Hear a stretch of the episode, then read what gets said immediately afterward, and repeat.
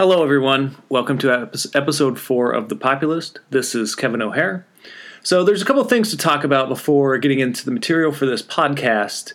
Um, I've posted grades for the Unit 1 discussions and the Unit 1 writing assignment on Canvas, so make sure that you check those out. Um, the discussions were overwhelmingly so good. I mean, there were a lot. There was a lot of thought put into them. I could tell there were questions that you asked, things I would never think of, and you took the discussions in places I would have never gone. Um, but it's things that made everybody think in different ways that maybe they hadn't thought about this stuff before. So that was really good. Keep up the good work there. Um, there was one thing I wanted to address. There were a few people that posted either nothing or a short response like first and then they posted their response to the initial question. Let's try to avoid doing this as much as possible because I've set that up intentionally not to give you access to everybody else's answers because I want to know what you really think. All right, and when you do that, it gives you access to the other responses, and it makes it difficult for me to know whether you did it on purpose to see the responses or not. And so, moving forward, points will be taken off if that is done. Okay, so I need to to put that out there right away. The um, Unit One writing assignments there were only nine, so that means Unit Two writing assignments I'm going to have a whole lot to grade. Um, but those grades are also posted, and as with most assignments, the grade range is you know between A's and C's um, for the most part. But you know had some that were really really good and others that could have uh, you know been a bit more in detail or more directly answering the question. So make sure you're checking out the comments on those.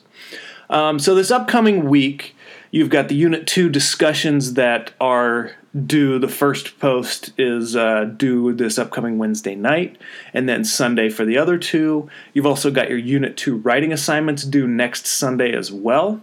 So, in these, you're being asked to talk about the theories of development and how they're related to explaining the relative economic performance of the West and the rest of the world since the Great Divergence. Okay, so this last week we talked about the Great Divergence. This week we're talking about theories of development. All right, how can we explain why countries develop economically and why some other countries don't? All right, so in this paper, you're going to want to take aspects from last week and the Great Divergence and combine them with stuff from this week when we talk about these theories of development and things that, uh, like how we measure development and the different ways we do that. So, the best papers are going to combine aspects from weeks three and four. And also make sure that you're getting into the cases. All right, last week you had the US, the UK, and Japan. This week the cases in, include countries that were even later developers, um, like China, India, Nigeria, and Brazil. Okay, so there's enough stuff there to really take these theories and apply them, and you know, do the same ones that explain maybe growth in the US and UK, explain some of the more modern or more, more recent countries that have developed, such as China. Okay, so so think about them that way. And also make sure you're answering all parts of the question. Don't leave part of the question unanswered because that is part of the requirements. But that's all for the housekeeping items. And here is episode four of The Populist.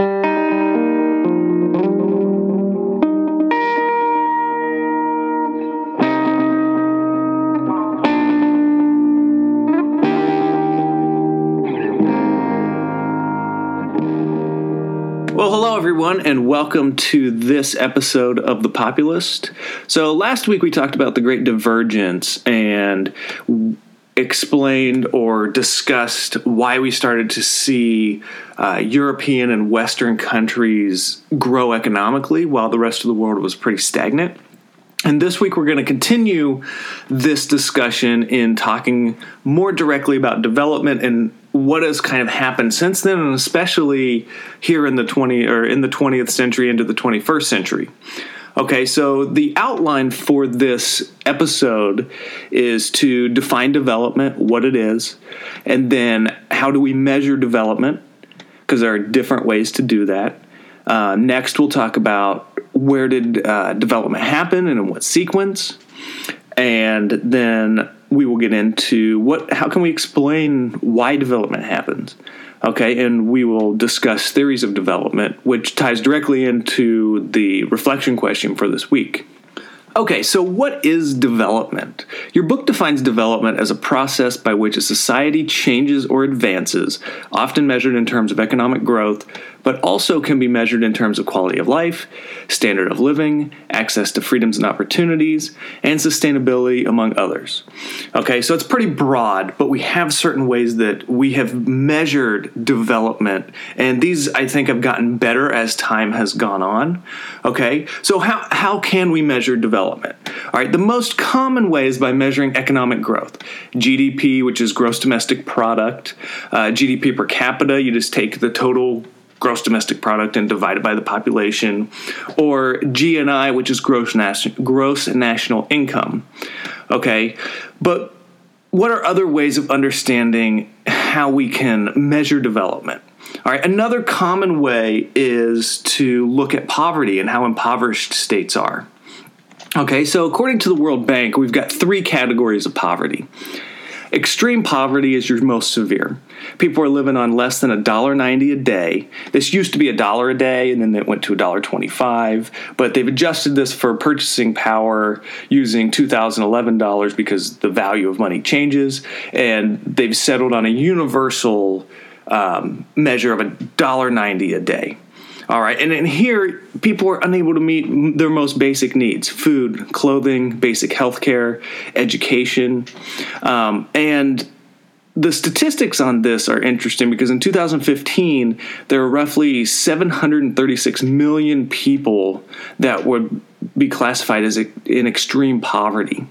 Okay, and that's a lot of people but here's the interesting part is this is down from 1.85 billion in 1990. And even more interesting is when you think about the total population of the world. So today we have a little over 7 billion people, maybe 7.5 billion, and 7.736 million people are, on, are in extreme poverty.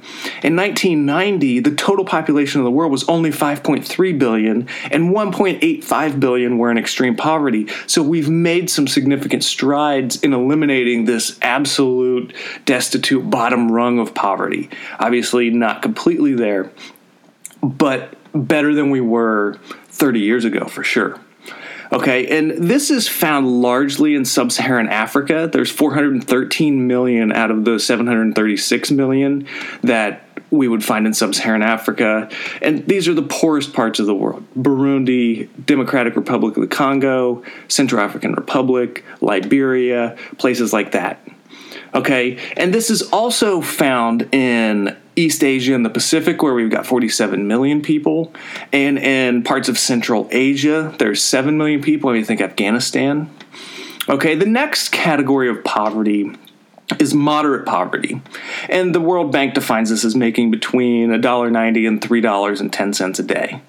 Again, this is adjusted for purchasing power. Okay, and here you're barely meeting the basic needs and nothing else. All right, there's definitely no cars or luxuries, but people have basic essentials. And this is found predominantly in Latin America, which only has about 10% extreme poverty. Okay, so kind of this middle rung where you're you're able to get by, but you know you're definitely not living it up. And then the last category of poverty is relative poverty, and this you find a lot in uh, the first world states or the rich states or the core countries of the world, whichever classification system you want to use. Um, and it's relative because it's different in each society. I mean, in the United States, we our poverty line um, in 2015 was twelve thousand and sixty dollars. Okay, but keep in mind how big of a difference this is. I mean, yeah, twelve thousand and sixty dollars isn't much, but you you can put food on the table, especially if you're you're able to um, have family around or you're sharing housing, things like that. Okay, but in the U.S., I mean, it's very different too. I mean, because you've got places in Appalachia that are see some higher levels of poverty for sure.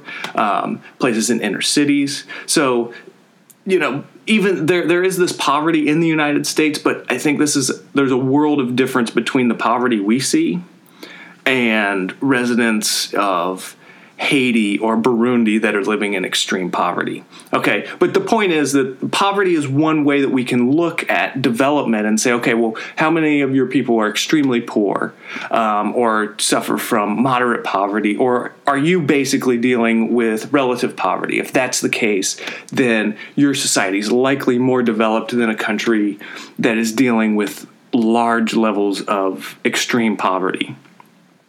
Okay, the next way that we can go about uh, measuring development is by social outcomes in human development. Okay, things like life expectancy, living longer is better, infant mortality, less deaths of children under the age of one is better. Literacy rates, obviously, the higher the rates, the better. Okay, and then uh, your book t- also talks about the Human Development Index, and this aggregates the three aspects. So you're looking at life expectancy, are you living a long and healthy life, education, and your standard of living, which they measure using gross national income. Okay, so we can look at this and say, okay, well, well where do you fall on these? Uh, these indicators life expectancy infant mortality literacy rates or education standard of living and say okay well the higher up you are the more developed your country is all right another way to look at this is gender relations and racial and ethnic identities all right, some accounts of development emphasize that development is not achieved insofar as inequalities based on gender, race, and ethnicity persist. So, from this perspective, even if a country has a high GDP, it still faces development difficulties if some groups are disadvantaged. All right, and so if we break this down, so gender matters for two main reasons in development. All right, development is considered to occur only when the same economic and social opportunities are available to both men and women. All right, and empowering women helps with all these other aspects of development. All right, access to education is crucial because um, then you're able to show people that they've got opportunities beyond staying home and raising children. All right, it's not that anything is wrong with that, but if that's the only option people have, then you're taking basically half of the population and saying you're going to not be economically active or not contribute to economic growth in many ways. All right, so access to education breaks this barrier down. All right, and that also provides opportunities to uh, participate in the economy, to do things like starting businesses okay and you get more economic activity you know you get people that want to start businesses or want to work and do these things um, that that help raise gdp that um, you know help the standard of living go up. All right? And then this all this so all this is providing opportunities for more income. And so we found some interesting things in the research that's been done on this and it, it states that women generally make more resources available for nutrition, family health care, and children's education. All right, and that in general, women are more likely to invest in the family than men. Now, obviously, these are very broad terms, and it's an on average, this is what we're going to expect. But you could also see how empowering women to make their own choices and not being um, stuck in societies where they really have no opportunity outside of getting married and having children. Um, it's going to benefit the next generation as well. Okay. Um, so then the next part of this category of the gender relations and racial and ethnic identities is racial and ethnic inequality. And this one's pretty straightforward. I mean, if you, if groups are systematically disadvantaged and not allowed to participate in the economy, development can be seen as incomplete. I mean, think of extreme cases like South African apartheid, but there's also other places. I mean, in the US, we see that GDP per person, when you break it down uh, by race and ethnicity, it varies. All right, now the reasons for this are, are not simple and the solutions are even less simple but it's it's showing that this is another way that we can we can measure how developed a country is Okay, so even places like the United States that are considered at the very top rung of development still can make vast improvements on where they're at. Okay, another way to measure um, development is looking at satisfaction and happiness. You know, what's all this stuff with just stuff and uh, money and how much you get and what you, the next thing you can buy and economic activity. What about people being um, happy with their life and satisfied? So, scholars in economics and different fields are starting to emphasize happiness as a goal of policy. Um, and some have advocated for aiming for the development of gross national happiness rather than gross national product. Okay, so so we're not talking about just consumption, as I got to just a second ago, but uh, having free time, social status. Do you have strong familial and friendship ties? Um, I, there's some pretty disturbing research about uh, the stuff coming out about uh, the internet and cell phones and constantly being connected, and we're more connected but lonelier than ever. Um, so, I mean, is that is having all this stuff and being able to buy things at the tap of your smartphone screen? Is it worth it if you're not having friends and your you know your family life isn't very good or you don't have a spiritually fulfilling life? Um, so some scholars have started to look at this, uh, but it can be tricky to measure because it relies a lot on surveys, and survey data can it can be accurate, but it also has some aspects of it that aren't as accurate as other data. Okay, so there are also other measures people take into account for the possible costs of growth and change. All right, and here we we're getting into things like cultural development and sustainability.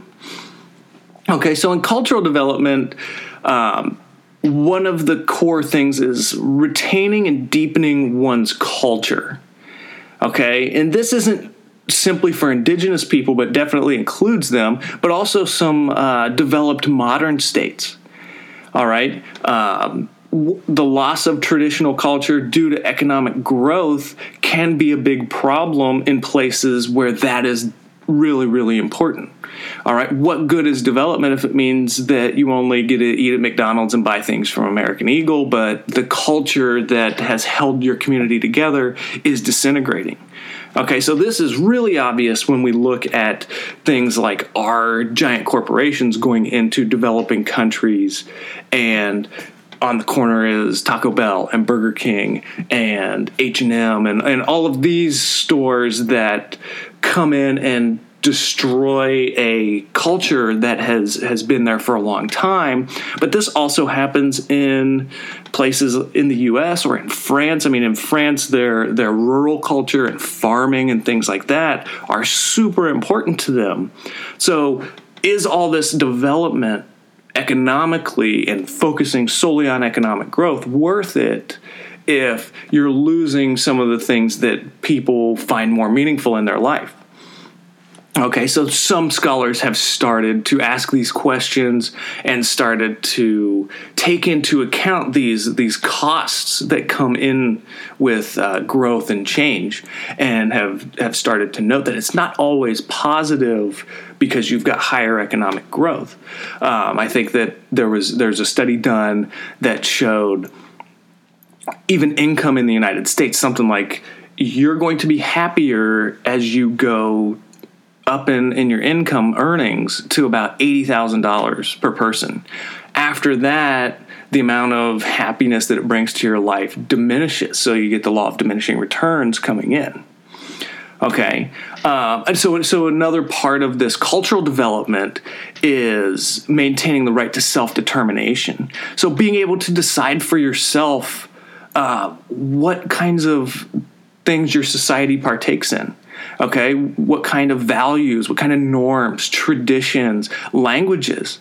Uh, you know a lot of places when state formation was going on they had to bring together multiple groups of people that had different languages and you know protecting that language is very important. I was just in ireland um, last fall for a few months doing research and it's interesting because the, they, they speak english. Everybody speaks english but on every sign and every uh, you know announcement on the bus or the train it was also in irish. And re- retaining that language is super important for them Okay, so so they've got both languages. They've got English and Irish that that are all over the place, uh, even though people don't really speak Irish that much.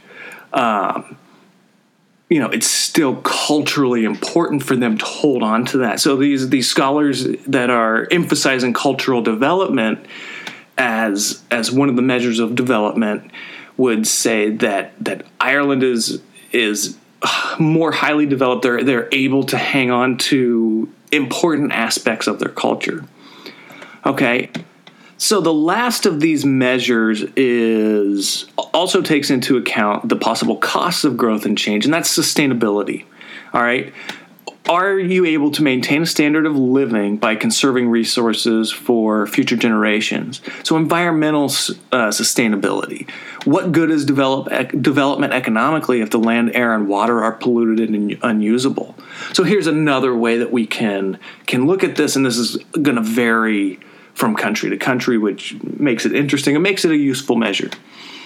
Okay, so then the next part of this podcast is going through kind of the sequencing of development. So, I mean, this is a very broad outline of the sequencing of development. So, how did so we we started to see this divergence in the 18th century, and it began with Britain okay and we talked obviously talked about this last week but so britain starts and then and that's kind of uh, late 18th century so late 1700s and then by the early to mid 19th century you start to see france and then the united states.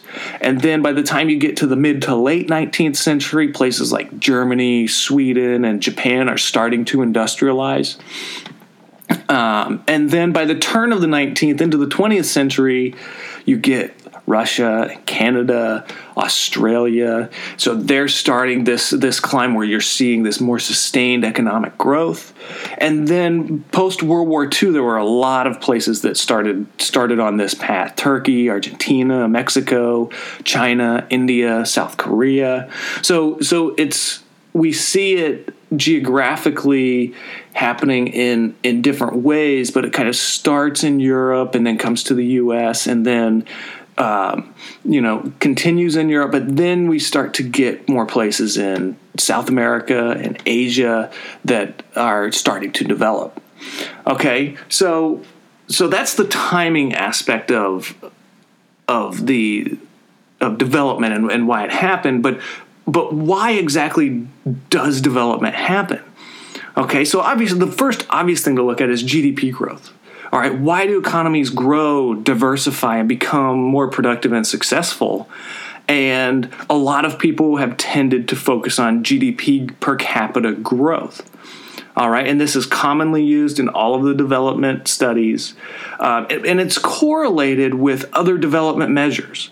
Okay, so it's not the only important thing, but we see these correlations between GDP growth per capita and better health, higher education, less poverty, and higher standards of, of living. Now, obviously, there can be trade offs for this high growth, as I, I talked about. Um, just previously, I mean, there's, uh, you know, talk to people from China who see this tremendous growth, and throughout the 2000s, I mean, they're growing 7, 10% a year, but the environmental damage that's being done uh, has a lot of people uncomfortable, okay, or has a lot of people wondering if it's worth it, um, or trying to find solutions to that.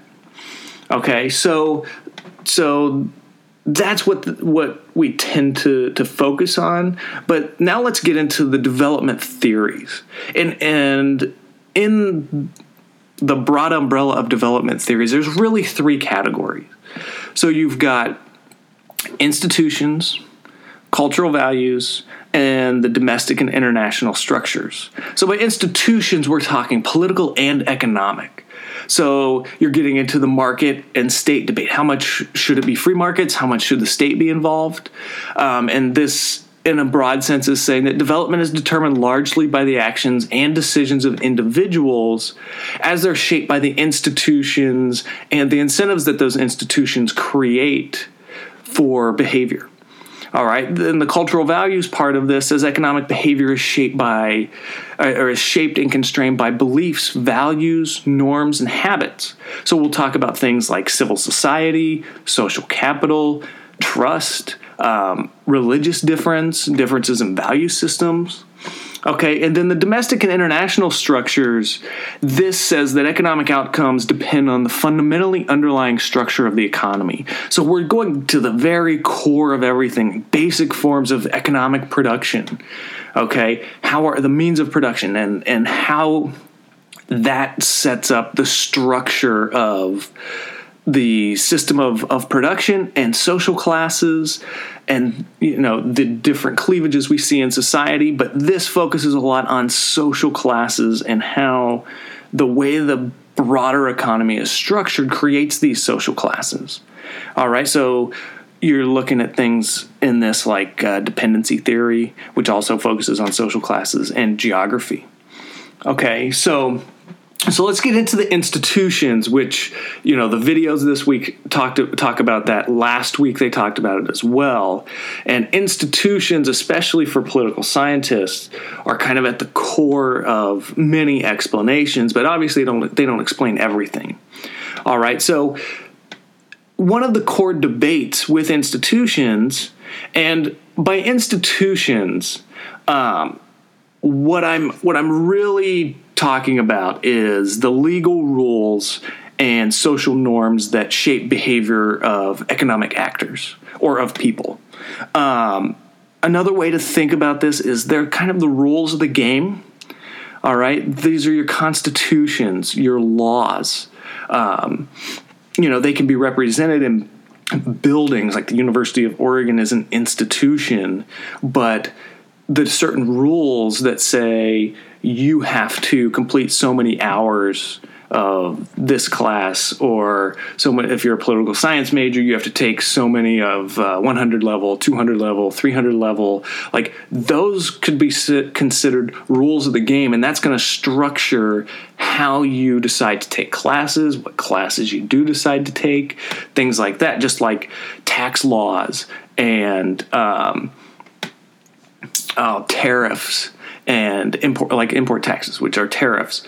Um, they're going to structure decisions that businesses make. So that's broadly what we're talking about when we talk about institutions.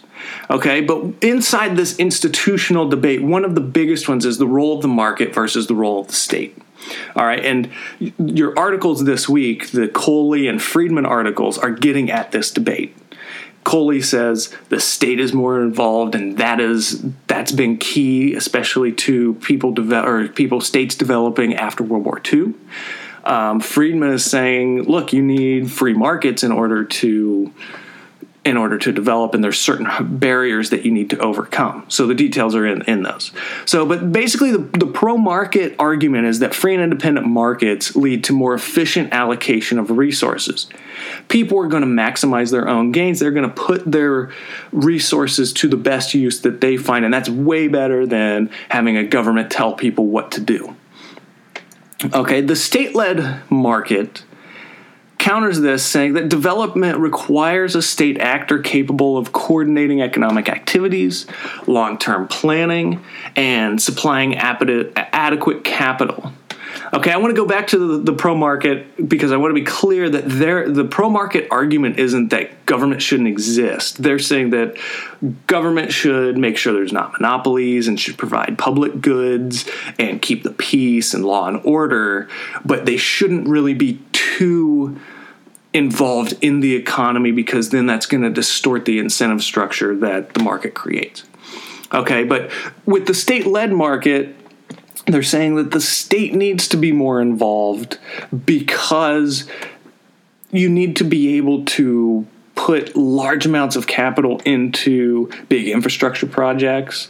You need to have some kind of long term plan and you need to coordinate some ac- economic activity. You just can't leave it all up to the market. Okay, so really what we see, and, and, this is interesting if you go back and, and read the um, case studies of the United States and the UK from the from last week in the textbook, you know, they kind of ask some of these questions in those case studies. All right, but post World War II, state led markets were popular. Reconstruction of Europe was largely state led, not market led. I mean, if you really think about it, the only place that was industrialized that wasn't destroyed post World War II was the United States. Japan was destroyed. Europe was laid in ruins. So, I mean, we get things like the Marshall Plan, but you also get heavy state involvement in the rebuilding of Germany and France and Belgium and places like that in Italy. All right. Um, but the state led markets being popular post World War II, not only in Europe, but you also see this in Japan. Um, then you see this also in South Korea, which Kohli talks about, and Taiwan.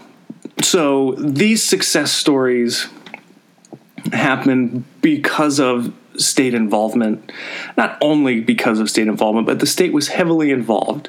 Um, there's a great book called MITI and the um, oh, and the the Japanese miracle. It talks about. I'll, I'll post a, a, link to the book because it really goes into showing the intricacies of how Japan was able to develop post World War II and just the structure of how everything worked. Um, so, so roughly from the late 40s, 50s into the 1970s, the state-led market model was very popular. And then in the 1980s and 90s, free market ideology becomes more prominent, um, largely associated with uh, neoliberalism and uh, the Washington Consensus is something that was was written then. But this is basically saying that liberalizing trade and capital flow. So basically opening up trade, allowing capital, which would be money, machines, technology, to go between countries, which was new because in the 50s through the 70s, money crossing borders, there were what was called capital control. So the governments controlled how much money could go from, say, the United States to Germany or the United States to the UK. There were limits on that. And eventually, through time, those limits were um, kind of taken off as governments opened up. All right, so liberalizing trade and capital flows, privatization, so taking state run um, businesses. It would be like if uh, the city of Eugene sold EWEB to a private company and said, You run it. And then um, foreign direct investment. This is companies making investments in other countries. This is more like building factories and things like that. Okay, so this started to become more popular in the 80s and 90s. All right, this also advocated for less intervention by the state, and this was pushed by the IMF and the World Bank. Um, and I think when you, if you read the the literature on the Washington Consensus and this free market ideology for development, the less intervention by the state was probably the biggest mistake because even if if you're already in kind of like a weak state or a weaker state and you say, okay, well, we're just going to be hands off. I mean, markets don't just emerge and come out of nowhere. The the video from last week from uh, I think it was the PBS video um, kind of goes into this. And there's a great book, uh, The Great Transformation by Karl Polanyi. I can list a link to that as well. But showing how the state has to be involved in creating markets to ensure that they actually function like markets okay? Because if you just let them go and there's not enough rules, um, and there's not enough enforcement of those rules, then you get things like monopolies, insider trading, you get all kinds of corruption. Uh, there's another book. Uh, by a guy named Vogel, who said "Freer Markets, More Rules" was the name of the book. I'll, I'll post a link to that as well. Um, but okay, so so some of the problems that we saw with neoliberalization policies, these more market pro market policies, came in the, the 80s and 90s. Um, they led to a renewed debate about the role of the state because the state provides jobs, and if you reduce the role of the state, jobs go away potential rises in inequality, and in some instances, um, hyperinflation. I mean, check out Zimbabwe. You know, when you're getting into hundreds of percent of inflation, it just is nightmarish for your economy. Okay, and then so so also pushing back against this free market stance was we start to see really high performance from countries like China, South Korea, other East Asian countries that they had high levels of state involvement and still do. I mean, make sure you're reading those case studies in the book. Okay, so what what this ended up kind of has moved more towards is there needs to be a balance between state involvement and free markets. All right, it can't all be the, that the state is doing everything. Okay, we saw how that worked out with the Soviet Union. I mean, look at North Korea. You know, if the state does everything, then it leads to really bad outcomes. But also, if you just let markets go, it leads to bad outcomes as well. Okay, so you need to get this balance between state involvement and free markets. All right. And many of the countries, especially in East Asia, and I guess Ireland would be another example that that developed later. They were very poor going into the 80s, and now one of the richest countries in the world, um, even after their financial crisis. Um, but many of these countries focused on export led growth. Okay, so exporting things to the world market. And there's a video this week. Make sure that you watch that because it breaks down how that works, and also the good and the bad that come with that. All right. Um, so moving on, so institutions are also important beyond the just well, how much state involvement and how much market should should be controlling or should we have in the economy. All right. And as I said before, think of institutions as the legal rules, the social norms that shape the behavior of people. Okay, your rules of the game. What are the things that are going to incentivize um, people's actions? All right, and under this, there's a few different types of institutionalism. Okay, institutionalism being kind of a, a, term for scholars that use institutions to do the explaining of why things happen the way they do. All right. And this your book talks about new institutionalism and it's simply describing a move towards using institutions to explain outcomes in a lot of it's political science, economics, sociology. I mean other fields use it, but those are the three big ones. Okay, so property rights, taxes, tariffs, how do these structure not only the ways that people spend their monies, but the people spend their money, but that businesses invest and the decisions they make and who they hire and how much research and development they do. Okay, so that that would be some of the things that they think about. Also, like you know, what's the structure of the banking sector? Is it stock markets? Where it tends to incentivize short term thinking, or is it bank loans? Where you know like in Germany they generally and traditionally have had banks that pair with their companies and they can allow like longer term investments. And there's trade-offs to these but those are some of the things that they're going to look at. Okay? And then so under this new institutionalism there's two real kinds of institutional institutional analysis that people use. And the first one is rational institutionalism, which emphasizes kind of economic logics of um, maximization, like uh, you're going to maximize your utility. Um, you're going to do the rational thing given whatever position that you're in within the institutional framework. Okay, so this tends to to emphasize that people were going to to self maximize in their decision making. Okay. Um, and then you've also got historical institutionalism that says it, it's not necessarily that they're not rational institutionalists, but they're saying that timing and sequence of events matters. Okay, and they use this term path dependent. So changes are path dependent. And path dependent, in the broadest sense, is getting at this uh, you know once you're on a course of action uh, it becomes difficult to change once you've started down a path okay that's why people with Obamacare, we're saying, okay, we need to make it to a certain point because then there have been so much money and so much time and so many resources invested in it that it will be really difficult to pull back from.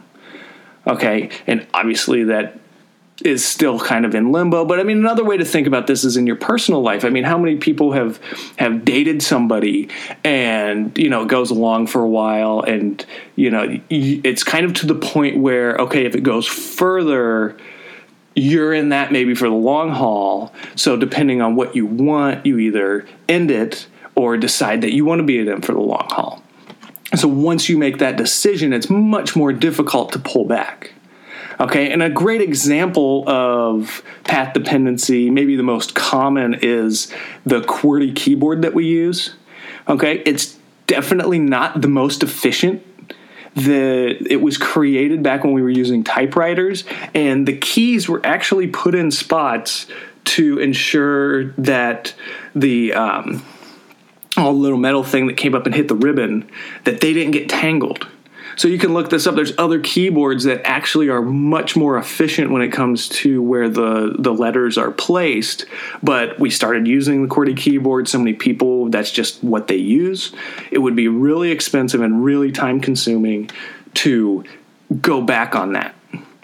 All right. And then so the one of the, the best examples from your book or of scholarship emphasizing this historical institutional uh, point of view, there's a little blurb in your book. It's the colonial origins of comparative development by Asama, Acemoglu, Johnson, and Robinson.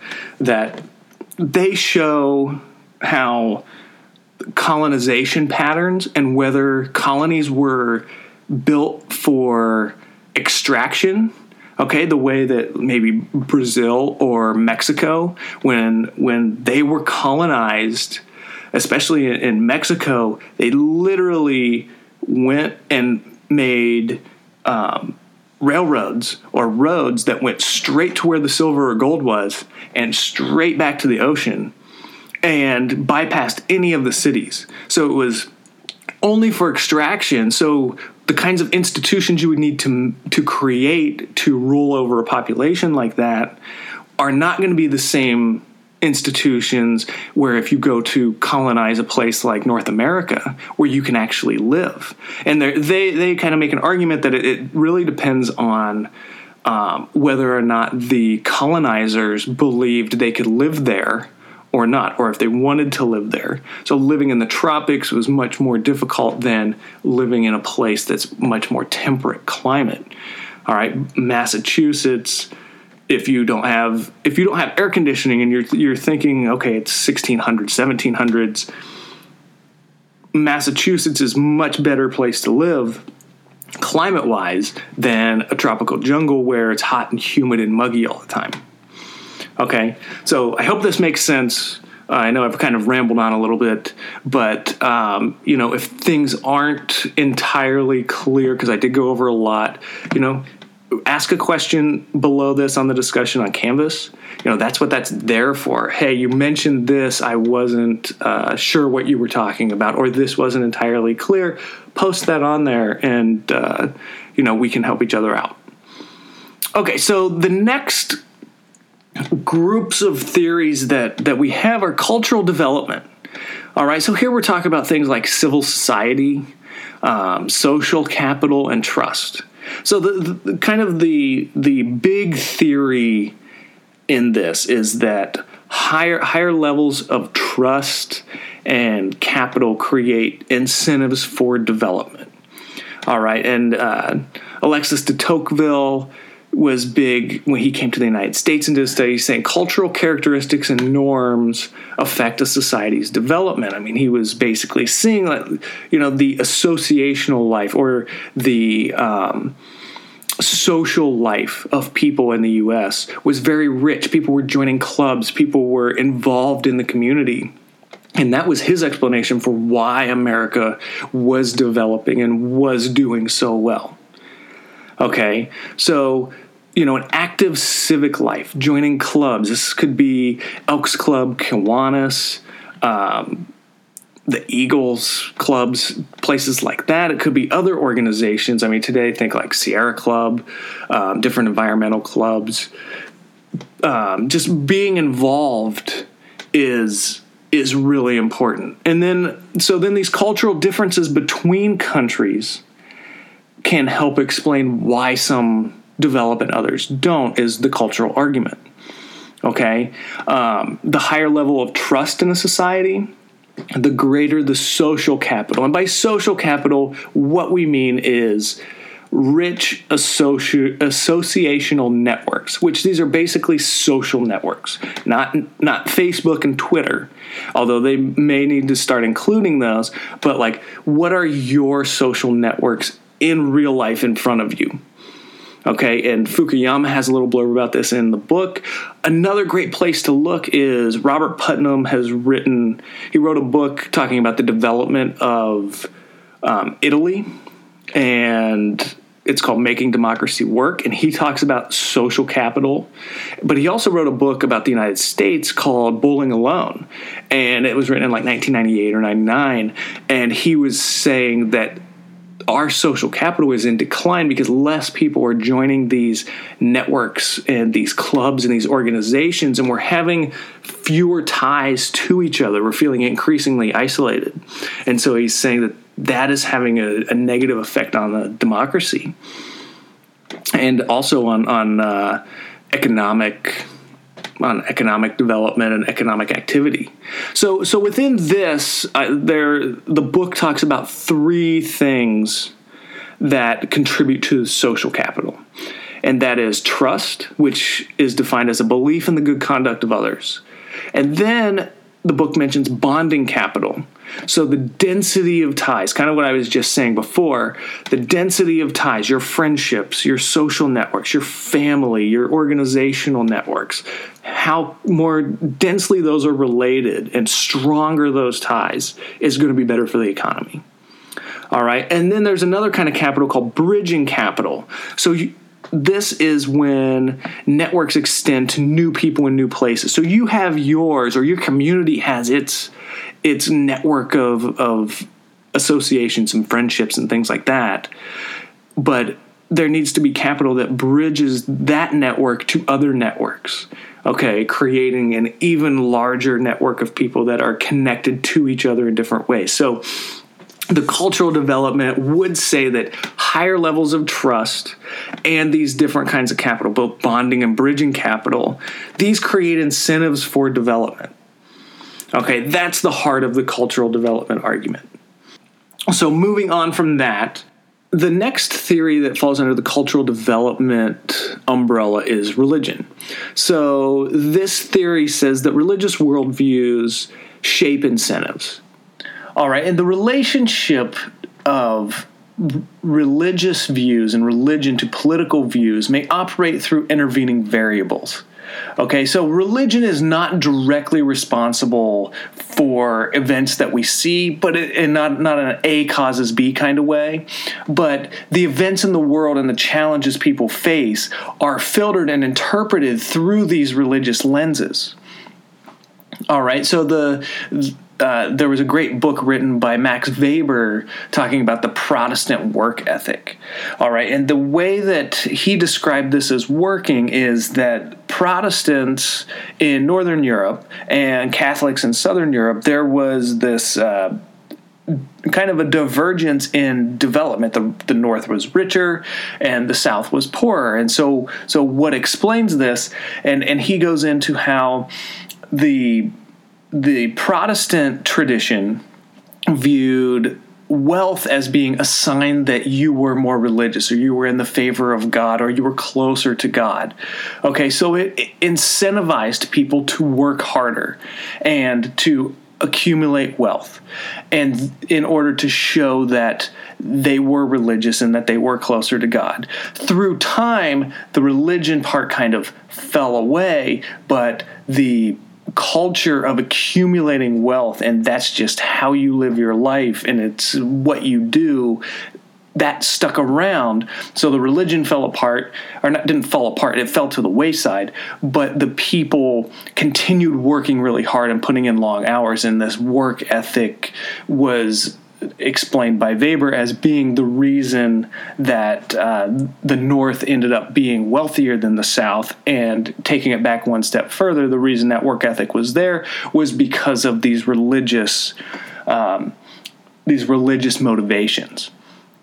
Okay, so it it saw people saw this as they had a worldly calling and it led to this strong work ethic. It led to thriftiness and not waste. It promoted this individualism that i must do this for myself in order to save my soul um, and individualism promoted building with wealth rather than redistribution.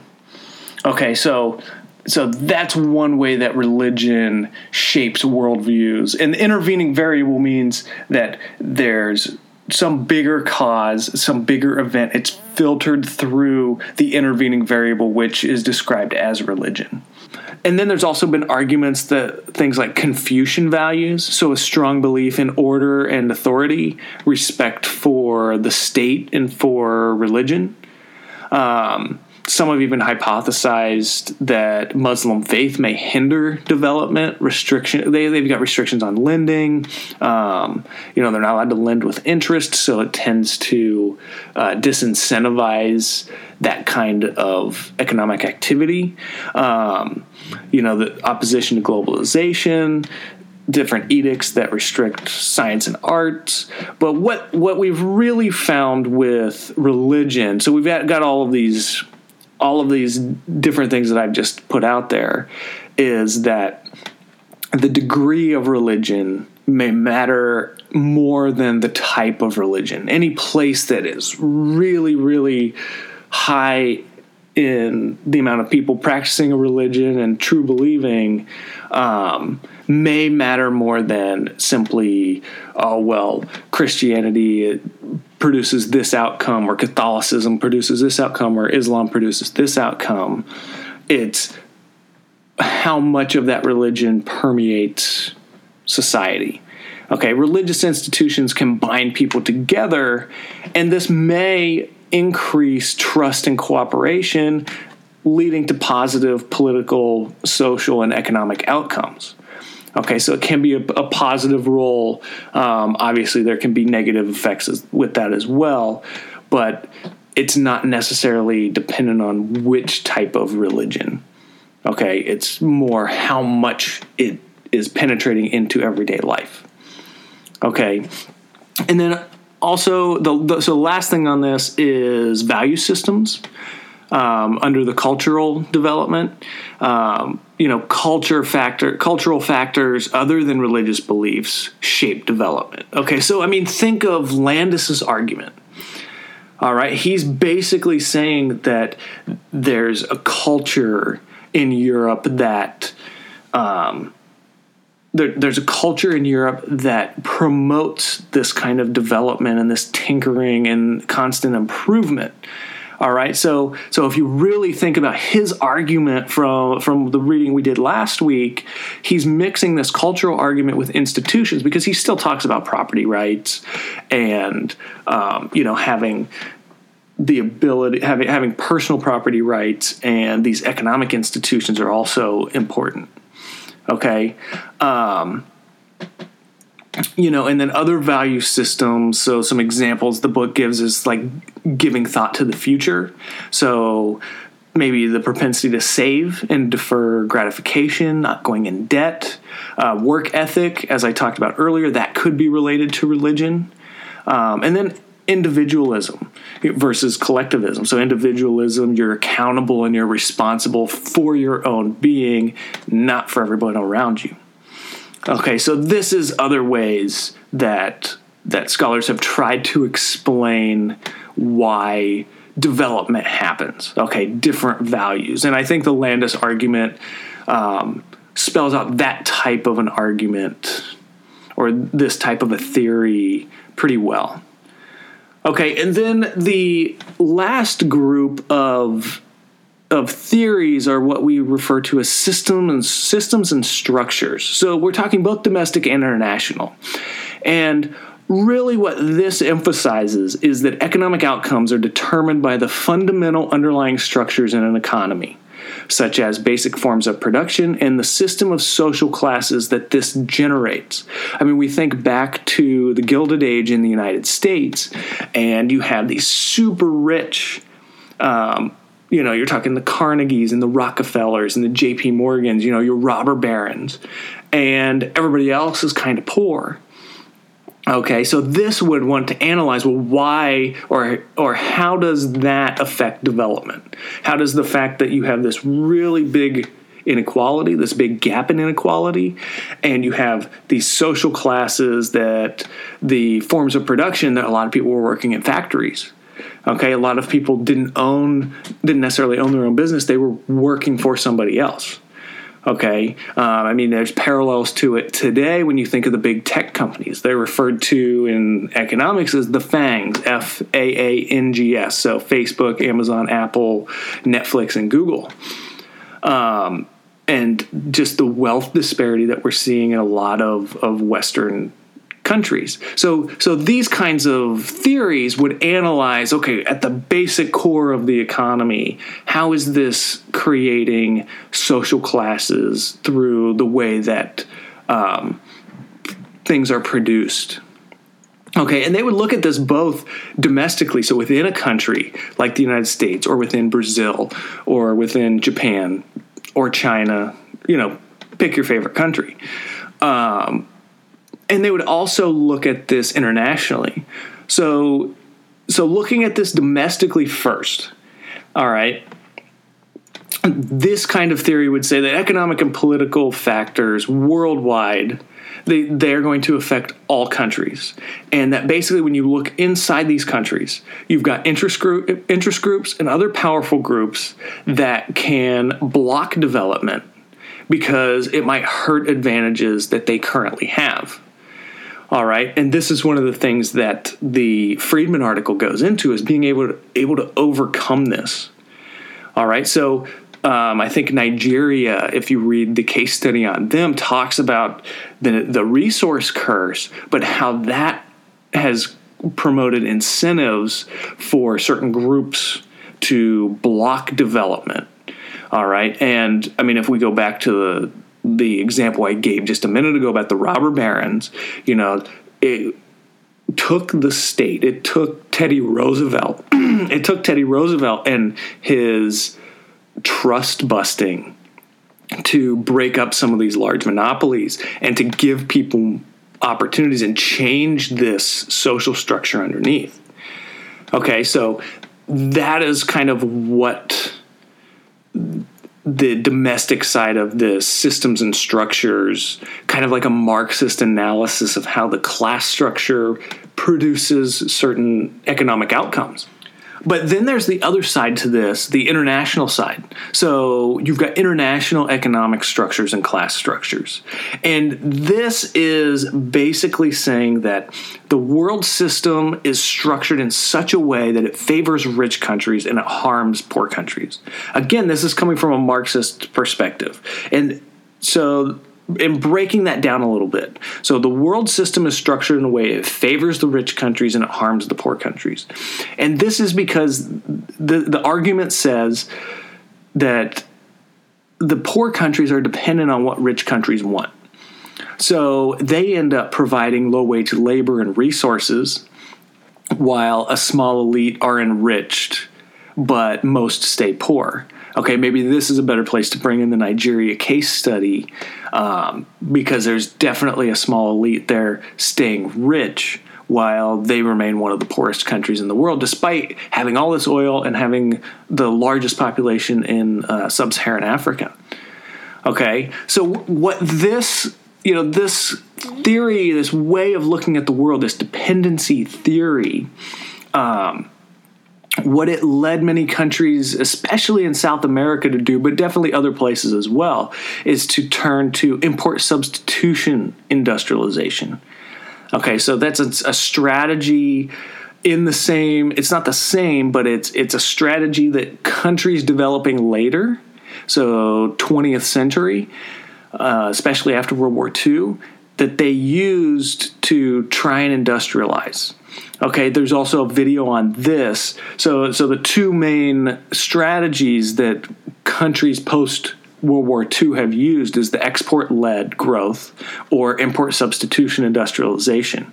All right, so make sure that you're checking out those videos. They're not long, like seven minutes or so, um, but it's the same person. He's breaking down how it can be advantageous because Brazil did grow for a while using this, but it also then ran into some serious problems.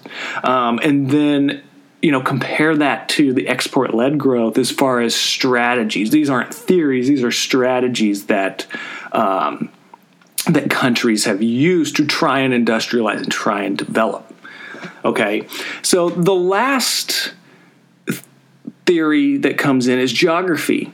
And there's a video on talking about uh, Jared Diamond's book, Germs, Guns, and Steel, and geography is a big part of this. Um, and this theory is that geography's favored rich countries and set back poor countries. Now, there's some some rebuttals to this also in the videos, um, but what your book argues is the real finding and the real indicator from geography is that you need coasts you can't be a landlocked country. If you look, I mean, you go to the um, the failed states index, or you can look up, uh, you know, poorest countries. Most of them tend to be landlocked. The best example off the top of my head I can think of is Afghanistan. All right, there's even if they did have a comparative advantage to produce something, there's no waterways, there's no oceans, um, it's mountainous. So they're landlocked with tough terrain. So building roads would be very tricky. But, you know, even going back to last week and talking about some of the advantages Britain had, the navigable waterways, it being an island country, Japan, the same thing. Okay, I mean, think about the economic advantage of a place like the United States or like China having giant natural ports in multiple cities. Okay, so coastal advantage versus landlocked. If you're landlocked, you're automatically at a disadvantage. Okay, so that is kind of the last of these theories. Okay, so to sum things up, we've gone through defining what development is. We've talked about the different ways that we can measure development. We talked about kind of the sequence of development, where it happened first, and, and in general how that has has progressed. And then we got into theories of, of why development happens, talking about economic institutions, the state market debate, political institutions, culture, religion, value systems, um, the systems and structures, uh, domestic economic structures and class interests, international economic structure and class interests, and then lastly, we talked about uh, geography. So, when it comes to answering your Unit 2 writing assignment, make sure to think about these theories. You know, you don't have to use all of them. That would be un- unrealistic and really not fair. But use the ones that are probably most probable in your mind and think about how this relates to the development of places like the United States and the United Kingdom and how that compares to the development of places like China, India, India, Nigeria, Brazil that were case studies for this week. So take advantage of these case studies in the back of your book because you know these two chapters have specific sections on the economic development that will help you answer the question for the week. Um, also, make sure that you are keeping up on the readings, the videos, and podcasts, and taking the weekly quizzes as well. You know, don't let those build up too much um, because the first five are due by the end of week five. Um, and if questions come up, please let me know. Send me an email. Please come to my office hours. And if my office hours, which are Tuesdays and Thursdays from 2 to 4, if that doesn't work, shoot me an email. We'll set something else up, uh, set a different time up. Or if you're not in Eugene, we can set some other way to communicate up. But until then, have a good one.